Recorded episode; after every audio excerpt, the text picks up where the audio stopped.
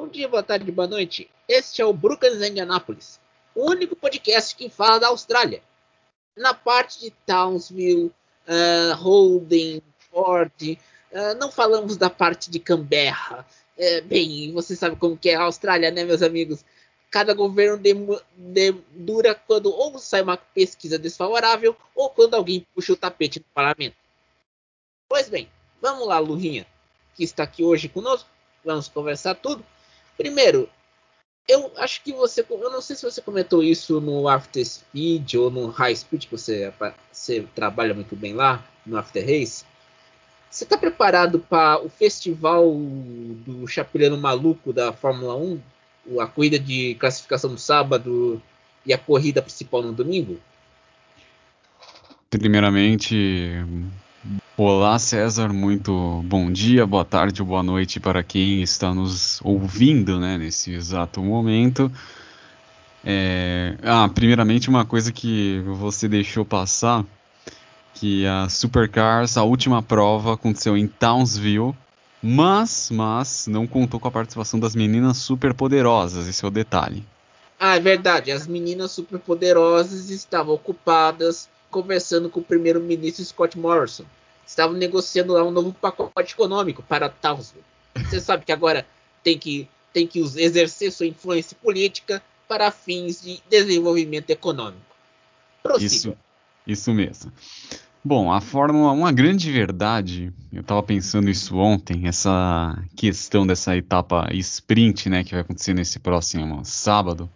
Vale lembrar, né, que essa etapa sprint ela tem como objetivo definir aí o grid de largada da prova do domingo, a exemplo do que a IMSA fez nas 24 horas de Daytona desse ano, ou seja, fez uma corridinha que definiu o grid de largada da corrida principal.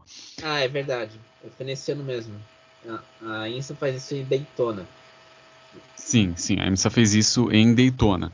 O que, que acontece? A ideia, o grande lance é o seguinte: é, isso é uma estratégia principalmente do Liberty Media, ele o, escolheu Silverstone não por acaso. Silverstone, vale lembrar, foi o palco, foi o, o berço né, da Fórmula 1, literalmente falando, porque ali aconteceu a primeira corrida da história da categoria em 1950. 13 então... de maio de 1950. Nossa, até a data, tá melhor que eu, hein? Filho, aqui a gente estuda tudo, rapaz. Continua. Olha só. 13 de maio de 1950, né, que foi a data. Aliás, foi muito bom você ter falado isso porque 13 de maio de 1950 foi o início da Fórmula 1. Uhum. Então podemos dizer que dia 16, 16 de julho de 2021 pode ser considerada aí também uma data marcante, uma data importante para a categoria visto que é, eles vão adotar uma fórmula. Aliás, vai lembrar que isso é uma fórmula experimental ainda, um teste, então tá bem aí prematuro, tá numa chocadeira, é, visando aí novos formatos, porque a gente sabe que a Fórmula 1 ela sempre teve um formato é, extremamente conservador desde o, desde o seu início. E não, que eu me lembre, só foi tentado uma vez uma mudança assim, mais radical, ah. que foi aquele sistema de eliminação em 2016, que não deu muito certo e logo foi adotado aí um outro. É, quer dizer, voltou ao, ao sistema original. Então, a, a, aliás, diga aquele, aliás, aquele sistema de 2016 era uma loteria, porque e eu gostava, não vou mentir. Não, era uma loteria porque você tinha que quem, é, quem era mais lento a cada minuto era eliminado. Sim. Então, era, era a última loucura do seu tio Bernie Eccleston para salvar a categoria, antes de vender para Liberty Media. Então, aquela loucura toda, ninguém entendia. Foi uma confusão tanto na Austrália como no Bahrein. Naquela, naquela temporada, por causa do sistema de você ver a cor, você vê o treino, cada os mais lentos serem eliminados a cada minuto. E você não entendia o que acontecia, porque não tirava aquela coisa de você fazer a volta mais rápida a todo momento. Quem tinha uma quem fazia a melhor volta e tinha uma gordura para queimar, ia para os boxes. E, e, quem ficava o pega para capar ficava com os pilotos mais lentos em cada sessão do treino. Sim, sim. É, e esse formato acabou aí não dando certo e logo foi retomado o formato original. E aliás, a Liberty Media está fazendo isso, né, visando o público. Aliás, vale ressaltar aqui que Silverstone, essa etapa de Silverstone vai ser o primeiro, o primeiro evento esportivo desde o início da pandemia que vai ter, vai voltar a ter 100% do público. Vai ser 100% do público na Inglaterra. Exatamente, 100% do público na Inglaterra. E o Liberty Media, a estratégia que eles estão usando, é, eles estão fazendo uma alternativa, vou até comparar com a NASCAR, por quê? A gente sabe que a NASCAR ela vem acompanhando nas últimas temporadas um declínio de público. É só vocês pegarem as corridas de 2010, 2011 pelo menos, e comparar com, com as de 2019, antes da pandemia. As de ah, tava, tava 2011 mesmo. tinha um público lotado. Era não, a, é, e o maior indicador do público lotado é a prova noturna em Bristol, no Coliseu. Sim, sim. Em, em 2011 e 2012, eu lembro do grande amigo meu que me iniciou na NASCAR, o Felipe Pires, me mandou um vídeo do Tony Stewart jogando o capacete em um carro. Bravo da vida, como sempre. E o, a corrida era noturna, era o, o Generals 5 aquele carro com Fuji antigo. E era, no, era na prova noturna em Bristol, no Coliseu. E o Coliseu, para quem conhece Bristol, é todo lotado. A arquibancada cobre toda a pista. Que é um oval de curto, meio, menos de uma milha. Aí tava lá, público lotado. 2019, mostraram as fotos de Bristol. O público tinha caído bastante. E não é pouca coisa não, caiu muito mesmo. Pode continuar, Luvinha. E assim, a gente sabe que por mais que a Fórmula 1 ela esteja sempre as provas vêm um bom público, a gente sabe muita dessa gente que frequenta autódromo em prova de Fórmula 1 não é fã de automobilismo. Só ah. vai lá por causa do evento, do status social que a Fórmula 1 transmite querendo ou não, aqui no Brasil, né, quando tu fala, ah, eu tive num GP Brasil, vou falar, ó, esse cara tem grana, esse cara é isso, coisa e tal. A última coisa que pensa é que o cara é fã de automobilismo igual a mim, igual a você, César. Então, não, a ideia do Liberty Media é, é, é, fazer a galera se apaixonar mesmo por isso. Eu lembro de um grande, um grande amigo meu que deu meu primeiro não no esporte a motor, que foi o seu home crew, o Radio Board, agora tá com o Clube Podcast ele me lembrou uma coisa interessante. Ah, quando a gente começou na Rádio Push to Pass, ele com o Radio Board e eu comecei como comentarista de NASCAR. É, ele, a gente começou porque gostava de esporte motor. A gente nunca foi para Interlagos. Você foi para Interlagos para ver a Stock Car, o trabalho, mas a gente nunca foi para lá. Pra, e eu vivo indo em Interlagos, porque eu moro perto. Exato. A, a gente nunca foi. Mas a gente gosta do esporte motor mesmo à distância. Mesmo eu estando aqui em Pindamonhangaba, o, o, o Hongru mora na Grande São Paulo. A gente sempre acompanha do, do jeito que dá. Ou por rádio, Corsário Net, Tem que Pirata, coisa, gente acompanha. E aí a Fórmula 1 e, o, o esporte motor me pôs nos trilhos após muito tempo. Eu tô, acho que Tô oito anos escrevendo sobre esporte a motor. Oito anos, desde 2013. Entre idas e vindas, oito anos. E a gente pra, e a gente não fica patrulhando os caras que foram para Interlagos porque ah, é evento social. Para mim tanto faz, tanto fez. Eu tô aqui na minha casa, tô, tô escrevendo, tô fazendo meu trabalho, que, é, que eu gosto, que é escrever. Mas para mim eu não me incomodo. Você, Lurinha, vai para Interlagos porque você além do high speed, você tem seu trabalho, você mora perto. Mas eu acho que, acho que a grande defecação de linhas normativas, podemos dizer assim. Pode falar cagação de regra, vai. Pô, logo, eu logo elaborei algo tanto canês, mas você me quebra. você me quebra o meu tucanês, rapaz. mas vamos lá, cagação de regra. Mas essa cagação de regra é muito ruim para o esporte. Por quê? você inibe aquela pessoa que não tem tantos recursos. Ah, você não é nada, você não foi para Interlagos. Você... Cara, não é pra. Eu, pra mim, não é. Interlagos não é pra mim. Eu, eu já sei. Mas eu sei que eu conheço mais de história de Fórmula 1 do que os caras que estão lá em Interlagos. Eu também, eu também. Exato, tirando selfie.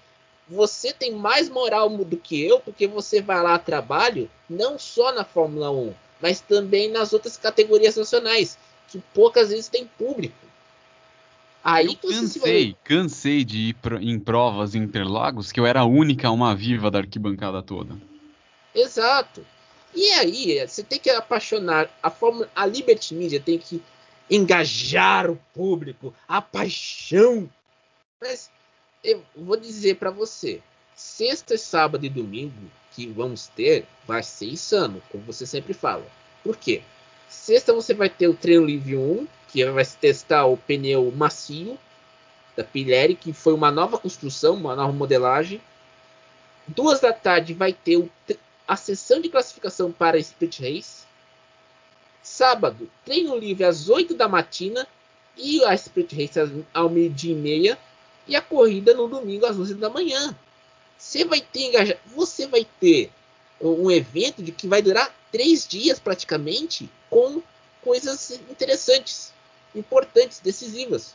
Porque sexta-feira na Fórmula 1 é aquele treino livre, você testa o carro, simula as condições. Só que, vamos falar o português claro. O cara que vê o treino livre, com exceção de nós dois, ou de grande parte do nosso público do Brooklands e Indianapolis, dorme. Pô, é remédio pra insônia, rapaz. O cara dorme assim. Ah, parece aquele Globo Repórter lá que você vai lá, os, veja os elefantes marinhos da Antártica. ah, pô, o cara dorme, pô. Tô falando.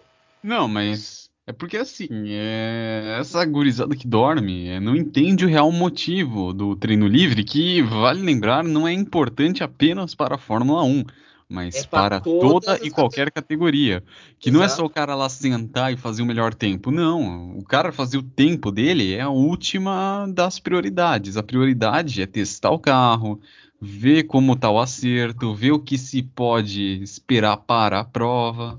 Uhum. Testar a questão dos pneus. Exatamente. É verdade.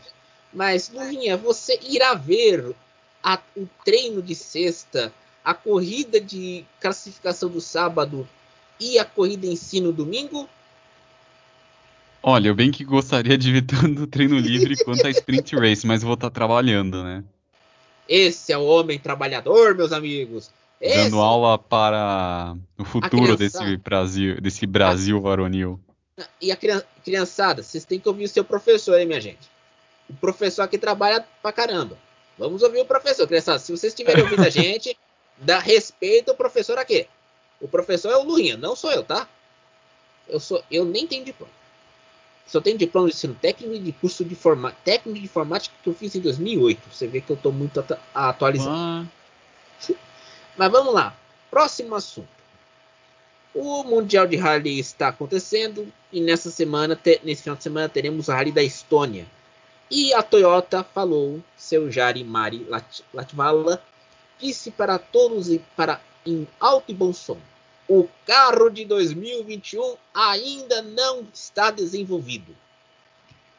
O que, que, você acha disso, Burrinha? Você acha que é blefe? A Toyota tá economizando muito no Yaris para enfiar o pé na jaca lá em Nürburgring? A gente já falou sobre isso, né?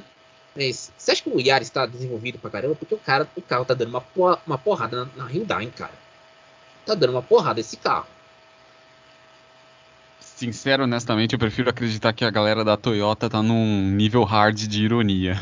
Porque um carro daquele, aliás, ainda, ainda mais se tratando da Gazoo Racing, que é uma divisão excepcional, para dizer o mínimo, da Toyota. Claro que tá desenvolvido, desenvolvidaço. É, é você sabe como que é, né? É, é, é senso de humor finlandês. É o senso do humor dos finlandeses da Toyota. O Kimi Raikkonen. Exato. Você chega lá para o seu amigo, olha, nosso carro não está desenvolvido não, mas olha, tá vencendo no GP do Safari. Mas ele não está desenvolvido. Mas tá vencendo o GP da Itália. Ele não está desenvolvido. Mas está vencendo o GP do Ártico. É, Ainda mais se tratando de uma, um evento que está rolando na Escandinávia. E a Escandinávia é o, é o quintal de casa dos finlandeses que tem uma senhora tradição no rally, né? Sim, Ari Vatari, Marcus Allen, Latvala, Marcus Gronholm, Marcus Gronholm, Peter Solberg. Peter Solberg. Tem aquele piloto da Mitsubishi nos anos 90, Tommy, Tommy Makinen. Tommy Makinen também, o cara enfia o pé na jaca também, né? E, e, e quem começou tudo foi Ari Vatanen na Ford quando fazia os rallies pela Europa o campeonato europeu, o Rally da Grã-Bretanha, o Rally de Monte Carlo, entre outras coisas. Ele foi ele que pavimentou o, o caminho para os pilotos escandinavos que enfiam o pé na jaca nos rallies pelo mundo. O Endurance nessa semana também tem os seus momentos de união, de paz, de congregação, porque a INSA, a ACO e a WEC e a FIA chegaram a um acordo para. Aleluia, irmãos! Aleluia, irmãos! Vamos nos unir, irmãos! Abra, chega as mãos, irmãos! Porque chegaram a um acordo sobre um campeonato de Endurance. E não é só no Endurance. Hoje, eu estava fazendo pesquisa para a pauta, a, a FIA e, e, a promotora do Dakar também chegaram a um acordo para um campeonato de Rally Cross Country. Finalmente. Meu Deus! Acho que Jean Todd saiu, os caras começaram a pensar: olha, é melhor negociar com esses caras, tá? Já, já tira esse cara da Fórmula 1. Vamos negociar já. mas, mas, falando em Endurance, esse acordo da ACO, que comanda os, os, os, os campeonatos alemães na Europa e na Ásia, a INSA na América do Norte, e numa escala global, o Mundial de Endurance da FIA, vai ajudar muito na pradonagem do, dos regulamentos técnicos e dos carros para disputarem, por exemplo, e deram um exemplo ontem que um carro híbrido da Toyota, esse novo que está na WEC, pode disputar a Daytona daqui a alguns anos. Sim, sim, a ideia, né, é finalmente o WEC acordou. A, a grande verdade é essa: o WEC ele acordou, estava num sono profundo já passaram, já haviam passado do tempo, havia muito, muito, muito, e enfim acordaram agora para fazer esse campeonato convergente, né, do, que vale lembrar já aconteceu nos anos 80, ou para quem não Ah, é pra... verdade, nosso grande amigo o Wallace sempre fala nas transmissões que a gente faz no Races Life. Sim, que... sim. Do... Grande, Wallace, grande Wallace sabe dessa história do Mundial de, de Endurance não, o World Sports Car Championship, que aconteceu dos anos 50 até 92. Ah, e, é por verdade. exemplo, na temporada de 88, a primeira prova daquela temporada foi às 24 horas de Daytona. Eu, eu tô falando isso porque aquelas 24 horas de Daytona foi a primeira a ser ganha por um brasileiro, o Raul Boesel, que ganhou de Jaguar. Ah, é verdade. É verdade. E naquela é... mesma temporada correram em Le Mans, ou seja, tiveram Daytona e Le Mans no mesmo campeonato. E a ideia deles é fazer exatamente isso. E a BMW já tem se mostrado pioneira pelo fato de querer competir as duas provas em 2023. É, meus amigos, os alemães da BMW já estão testando um novo protótipo lá em Nürburgring, no Inferninho Verde. Estão enfiando o pé na jaca naquela naquele asfalto maravilhoso para testar um bom carro. E acho que vai ser uma boa, porque para quem não sabe, a BMW tem um M8 que só vai disputar na INSA a próxima prova em Petit Le Mans, no final do ano. Se despedirá da, do INSA. É, que era na classe GT Le Mans. E vamos dizer assim, acho que vai ser uma coisa boa, vai ser bom. Aleluia, irmãos!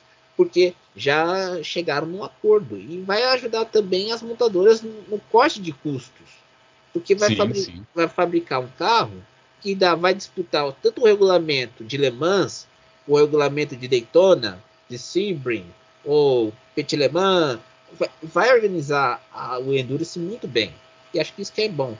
Mas INSA também teremos Lime Rock. eu sou ignorante em certas pistas americanas. Lime Rock é boa pista, Lurinho? A questão é uma pista que ela é muito utilizada principalmente pelas categorias de turismo e gran turismo. Uhum. Exemplo disso é um, uma Lime Rock Park, que vai lembrar, fica no estado americano do Connecticut. É uma pista extremamente utilizada pela NASCAR, mas a Xfinity, a Truck também já correu lá, e principalmente a Trans Am. Esse ano também já tivemos uma prova é, em Lime Rock Park, é, que inclusive, uma curiosidade, a prova desse ano foi disputada num feriado lá nos Estados Unidos, seja numa segunda-feira. Numa segunda-feira foi realizada a etapa esse ano da Transenda de Lime Rock Park. Então, ela é uma prova que é utilizada por questões né, de segurança. Essa etapa da IMSA terá presença apenas dos GT, tanto os GT Le Mans quanto os GT Daytona. Quer dizer então que você vai ficar feliz ao ver uma, uma vitória da Lexus de uma equipe como você sempre fala? Com certeza, com certeza. Vale lembrar, ó, pra, pra quem não sabe, aqui, eu vou, vou compartilhar uma coisa com vocês, ó. Pra quem não, não acompanha aqui as nossas transmissões no Racing's Life, inclusive, inclusive, fica aqui o nosso convite, né? Acompanha a gente no Racing's Life, transmissões aí de da IMSA, da NASCAR, aqui numa equipe super competente, eu, César, Ricardo Arcuri, Emanuel Weiman, temos aí uma equipe excepcional para dizer o mínimo. É, eu vivo, eu sou um torcedor inveterado da Lexus e tem um motivo para isso, cara César. Fala. Em 2017, a minha paixão por automobilismo ressuscitou, e nessa época eu estava jogando muito o Real Racing 3. E no Real Racing, nesse jogo, tinha um Lexus, o IS 350, e eu apaixonei perdidamente por aquele carro, porque ele era bonito, rápido, custava pouco e um, meu, ele tinha um interior vermelho. E eu, aquilo é. foi apaixonante pra caramba. E, e o volante era shift pedal. Então eu fiquei emocionado por aquilo.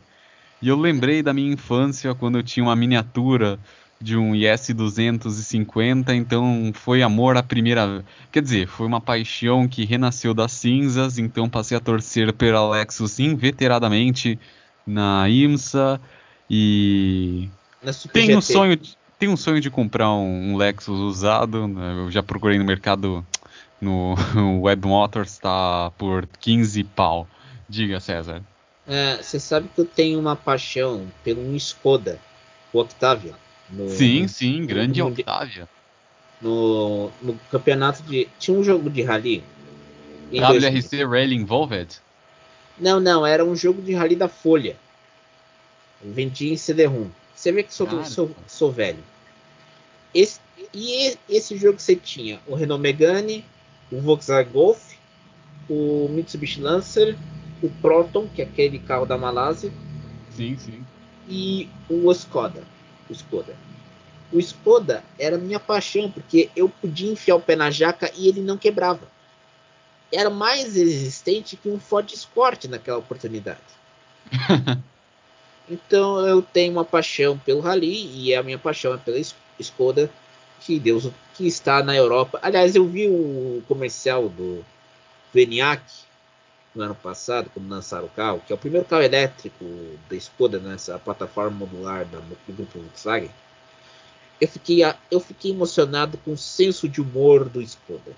Porque eles tiraram o sarro dos ingleses falando da tomada para carregar o carro. E é um carrinho, não é, é um grandão. E o Skoda está naquela faixa da Seat, que é dos carros de luxo, não de luxo, mas de status social com preço bom, preço barato você comprar na Europa. Você vê o Cupra, o Skoda, City, essas marcas mais populares do grupo Volkswagen. E é uma coisa maravilhosa. E continuando em Endurance, você soube que temos um novo cara que vai disputar Le Mans nesse ano, da família Taylor. Rick Taylor vai para a classe LMP2 e vai disputar Le Mans pela primeira vez. A sim, família Taylor no, na INSA tem uma equipe e tem os dois, não sei se são irmãos, o Rick e o Jordan Sim, Taylor. o Rick e o Jordan são irmãos, filhos do Wayne Taylor. Você acha que, para quem não sabe, acho que a, somente a Ford, em, quando teve o modelo GT, o Ford GT40, foi o único carro americano a ganhar Le Mans. Até hoje. O único carro. Mesmo com aquela coisa daquela foto de publicidade do que o Ken Miles não, não venceu aquela prova em Le Mans 66, que está no filme Ford vs Ferrari, e depois morreu nos testes de um modelo Mach 1 do, do Ford GT40, desenvolvido pelo Carroll Shelby. Mas a família Taylor vai disputar Le Mans. Você acha que vai, pode ser o pontapé para uma nova onda de pilotos americanos em Le Mans como por exemplo vai ter a equipe Penske com, em parceria com a Porsche, entre outras, do Rio? Ah, fica aí o questionamento. Bom, a gente sabe que os Taylor, né? Eu queria comparar com o, o pai dele, né? Os comparar com o pai dele, que teve uma trajetória. Ele vale lembrar que o Wayne Taylor, muita gente acha que ele é americano, não. Ele é sul-africano mas fez é. a carreira dele toda nos Estados Unidos. Ah, a gente tem que explicar uma coisa. Na África do Sul, pós-apartheid, muitos sul-africanos emigraram para os Estados Unidos. Foi assim, o Elon Musk também é sul-africano. E quando ficaram, conseguiram a cidadania americana, ficaram lá. Ficaram nos sim, Estados sim. Unidos. Porque tem que lembrar, a África do Sul vocês pensam, lá é brancos? Não, é africaners, porque são dos descendentes dos colonizadores europeus, holandeses, ingleses, eram chamados africaners, tanto que tinha uma língua própria, o africaner, e tinha as etnias africanas, as tribos africanas, etnias como o Kosa, uh, os Zulus e tudo mais. Tanto que teve uma. A BBC tinha um serviço mundial ela tentou transmitir um jogo de rugby entre a Austrália, Nova Zelândia e África do Sul, na época do apartheid. Esse jogo foi interrompido na Nova Zelândia por protestos contra o apartheid, que era a segregação racial promovida por, pelo governo do Partido Nacional. A narração sul-africana não era em inglês, era em africana, que é parecido com o holandês. Você pode me corrigir, Lurinha. O africâner. Sim, você está certo. O africâner ele é uma língua que, por é, ser filha, vamos dizer assim, do holandês, ela tem características em comum com as famílias das línguas escandinavas, isto é, o, o, parece o holandês, o alemão, o sueco, o dinamarquês, o, fin, o, o norueguês Epa, microfone. Lurinha. Diga. Ah, o finlandês também é dessa família? Não, línguas? finlandês é urálico. Urálico? É família, isso. Ah, tá. Ah, é verdade. E, e, ele tem, e pode ter que explicar.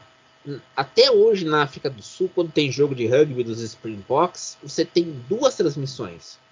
Além do inglês, você tem a transmissão na língua Kosa e africana o Kosa é das, das, das etnias e tribos africanas. O africano é dos, african, dos africanos descendentes de europeus. Que é uma coisa gozada. Se, se você vê uma transmissão de rugby sul-africana num canal sul-africano, você sempre tem a narração em Kosa, Zulu e a narração em africana, além da narração em inglês.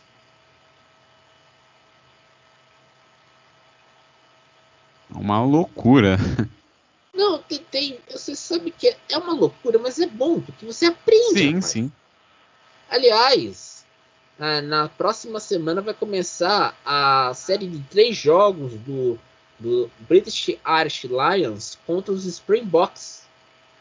na África do Sul, que, que eles não jogavam desde 1997 de rugby. E o capitão galês Alan Wynne Jones voltou para os treinos, recuperou-se do, do, do, do, deslocamento de ombro, recuperou-se milagremente, foi chamado de volta e vai jogar os três jogos, isso que é importante. Mas voltando à questão de Le Mans, o Wayne Taylor conseguiu uma marca importante na INSA com os DPIs. Essa adaptação para o LMP2 vai ajudar porque o DPI não é muito comparado com o top da WEC, que é o LMP1, né? que agora sim, é, o, sim. é o Hypercar. Bom, a questão é, o... claro, né, que tanto o Rick quanto o Jordan, eles têm as carreiras deles totalmente voltadas para os Estados Unidos, é lá onde eles querem ficar, eles querem seguir o exemplo do, do pai. Mas a grande verdade é. Eu acho que eles só estão alemã mesmo a passeio. Essa é a grande verdade. Eles é, querem eles fazer tudo nos Estados Unidos. Eles querem conhecer a Mussane, Lassarte, quer ver aqueles chicanezinhas na reta Mussane, que era em Francisco, que era Renadier. queria enfiar o pé na jaca na, na dia inteira, que é quase 14 quilômetros. Inclusive, César, eu vou te falar uma coisa. Fala. Os Taylor, como falei, eles só vão alemã a passeio, essa é a grande verdade. Se eles quiserem é, mostrar algum serviço, eles têm que parar de achar que lá é uma colônia de férias e levar aquela bagaça a sério. Eu acompanho o Le Mans, todas as Le Mans desde 2017. E foi justamente em 2017 a única, a única que eu vi um dos Taylor é, nos primeiros lugares. E detalhe, foi, eu estou me referindo a o Jordan Taylor correu aquela no Corvette, dividindo o carro com o Antônio Garcia e o Ian Magnussen na, nas últimas eu voltas. Eu lembro aquele... aquela disputa com Aston Martin. Sim, exatamente. Aquela que garantiu ao Daniel Serra o primeiro título de um brasileiro na LM GTE Pro. Foi a única vez que eu vi um dos Taylor correndo alemã sério. E detalhe, detalhe, correndo. Quem tava correndo mesmo era um dos companheiros de equipe dele, não era o próprio Jordan Taylor. Ah, atenção, momento corneta do Lurinha. Os seus Taylor, vão pra alemã e leva a sério a bagaça, meu filho. Vão enfiar o pé na jaca. Tem que testar esse, esse Corvette no motor central, meus amigos. Sim, já ganharam. Já ganharam. Ah, aliás, vale lembrar que esse podcast está sendo gravado hoje, no dia 14, 14 de, julho. de, julho. Falta exatamente 38 dias para a edição 2021 das 24 horas de Le Mans. E graças a Deus confirmaram aí os Corvette. Vamos ver finalmente. Ano passado, por conta da pandemia, não vimos. É, mas esse ano vamos ver, enfim, os Corvettes de motor central, C8R, correndo tô louco pra ver aquela belezinha, aquele banana bolt descendo a Mulsana. É, meus amigos, a emoção vai ser muita quando vimos aquela reta Mussane no circuito de Lassarte. Aquelas covertes enfiando o pé na jaca e, sem quiçá, superando as Porsches e as BMWs. O último assunto desse podcast não é de quatro rodas, é de duas rodas. É Tito Rabat. Rabat estava na MotoGP e hoje e está hoje na Superbike correndo pela Ducati. Só que o homem não teve boa sorte. E ele tem, que, ele tem, que, e tem uma diferença. Na Superbike você tem rodada dupla. Sábado e domingo tem corrida. E o Tito Rabat, quando corria na MotoGP, até ia bem. Os cara, o cara não deu certo. É, eu sei que é muito cedo, mas precisava ter um pouco mais de maturidade, começando uma equipe menor, não na equipe de fábrica da Ducati na Superbike? Olha, com certeza, tudo na, no automobilismo, independente de duas ou quatro rodas, é questão de adaptação. É, a não ser que ele tenha feito treinamentos intensivos para a Ducati, para a equipe que ele está agora, a não ser que ele tenha feito isso, ele deveria, né, ter se preparado um pouco mais aí. Mas se tá mostrando serviço. Mas você vê, o, o Tropak Ras, Trioglu, eu não vou conseguir falar o nome desse turco. O turco. Turco, né? O turco tá indo bem. E, e, e superando o Jonathan Ria. Que era insuperável até uns anos atrás, cara. Tá superando o Jonathan Ria. E, e, e muitos estão cotando que o turco pode ir para MotoGP, pra MotoGP no ano que vem. Ou na, nos próximos anos. Porque o cara dá, vencer duas vezes em Donington Park nas duas corridas do fim da semana em Donington Park não é para qualquer um. Sim, correndo de moto em Donington Park, imagina a dificuldade que deve ser lidar com aquela pressão, segurar a barra ali. Exato! Pô, se você corre em Donington Park, não é para qualquer um que vence.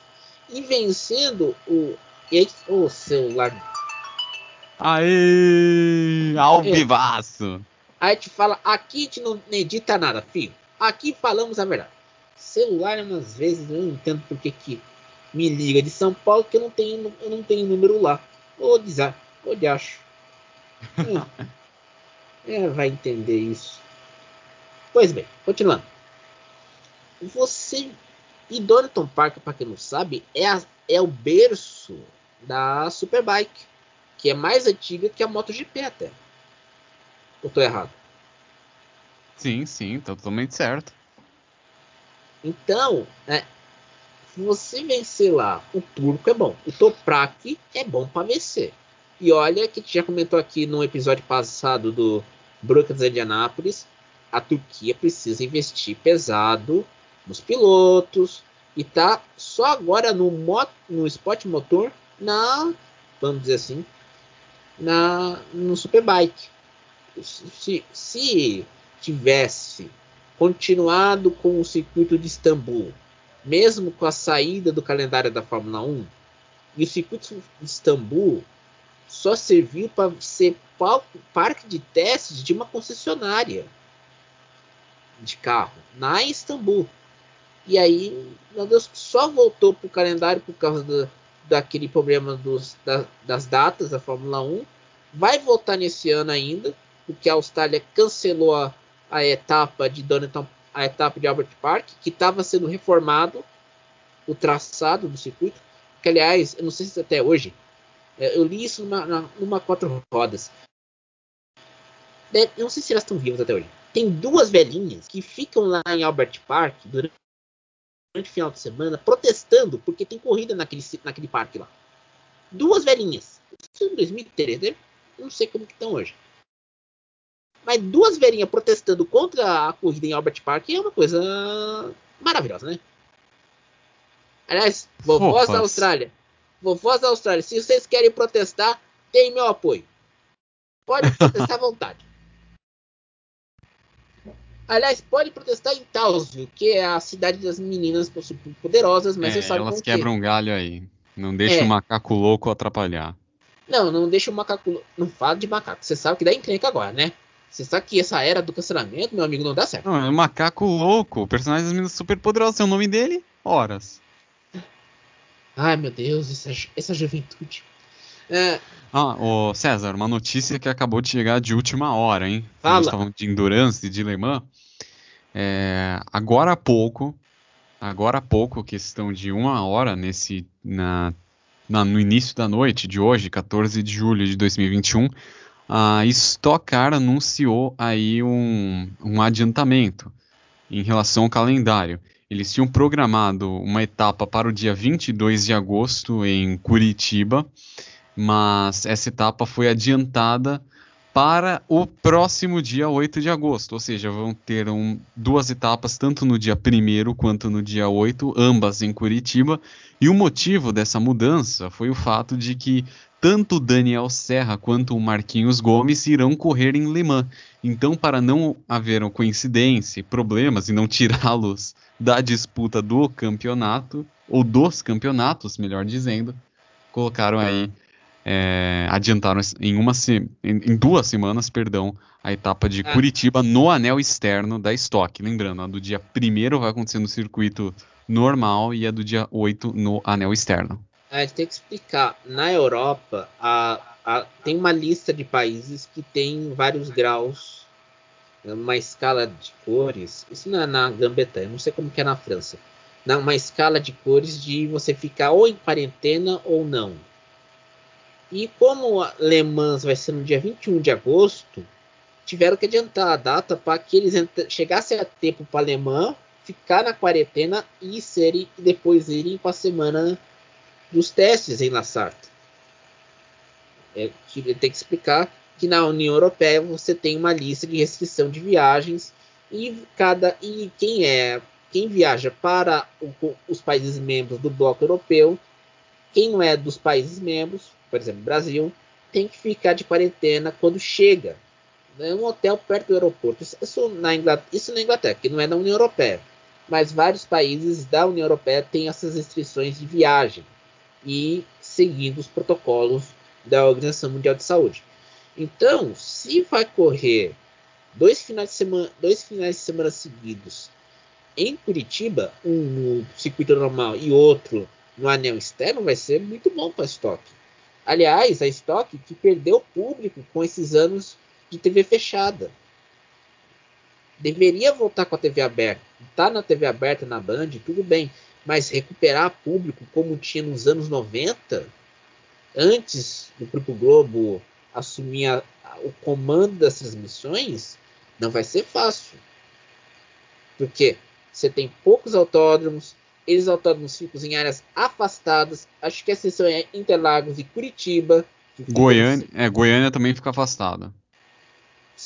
Curitiba e e Interlagos fica numa região povoada, mas Goiânia fica numa área afastada do centro. Então, você e você criar uma cultura e o cara ir lá não para ver um piloto, vamos dizer assim, uma Fórmula 1, mas ver Stock Car é importante para o esporte motor. Não para o piloto, mas também para a mídia. O Lurinha trabalha no High Speed e nesse final de semana até eu falei, eu disse o não e eu, fiquei, eu expliquei até que ele queria fazer um after race sobre Stock Car. Eu não podia aqui, porque o meu escritório ainda não, não tem condições. Aliás, já tirei as revistas do chão, tá? Só para você ficar sabendo. Opa, Já tirei, já guardei lá na garagem. Mas não tinha condições de eu fazer uma live aqui no meu escritório. Então, o Lurinha, que trabalha muito bem no High Speed e faz o After Race, obrigado. tem que chamar alguém para comentar Stock Car. E aí, aí temos aquela questão da monocultura da Fórmula 1, que o cara só vê Fórmula 1, não vê Stock Car, não vê INSA, não vê EC, eh, não, EC, não vê Le Mans, não vê Superbike. Quem vê esses outros, essas outras categorias, tanto de duas como de quatro rodas, é um é nicho, praticamente. Mas expandir esse nicho é complicado. Então, meu amigo, você que está em Curitiba ouvindo a gente aqui do Brooks Indianápolis, se você se liberar o público, vá ao autódromo. A gente não sabe qual é o preço do ingresso. Veja esses dois Aqui em pilotos, São Paulo, o ingresso mais barato tava na casa aí dos 30 reais a minha entrada. 30 reais. Então, você que mora em Interlagos, não vá só na Fórmula 1. Vá naquela categoria pequena, vai na Stock Car, vai na Porsche Cup, vai, vai lá ver, prestigiar o esporte motor, que é coisa melhor do que isso. Você vê carro, você não vai estar lá no paddock, lá nos boxes, mas você vai ver a emoção de você ver um carro passando na pegando a, a curva do café, chegando na linha de chegada, naquela ladeira que vai que dá direto para o grid, é única, cara. Você tem que Nossa. aproveitar. E mais ainda Curitiba que teve o circuito ameaçado de ser rifado do mapa por causa de um empreendimento imobiliário, que é mais grave ainda. E Quase aconteceu aqui em São Paulo também. Queriam fazer isso em Interlagos também, vale lembrar. Lembrar que é e isso que travou as negociações para a renovação da Fórmula 1. Sim. Porque o seu o, o governador queria porque queria colocar um condomínio no meio de Interlagos. Você tá brincando comigo? Você não dá, você não dá para fazer. E olha que a pista antiga já foi mutilada por causa daquela reforma conduzida pelo Chico Landi, ele não está aqui para se defender, mas para atender. Ayrton Senna também. Ayrton Senna para atender os pedidos da FIA. Porque quem vê a pista antiga era, era quase 8 quilômetros.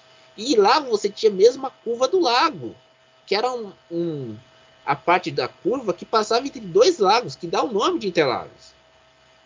Hoje nem se vê esse lago mais. Tem, então, esse lago ainda existe.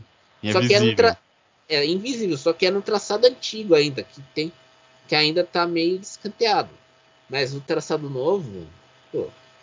Então, depois desse momento de falando Nostálgio.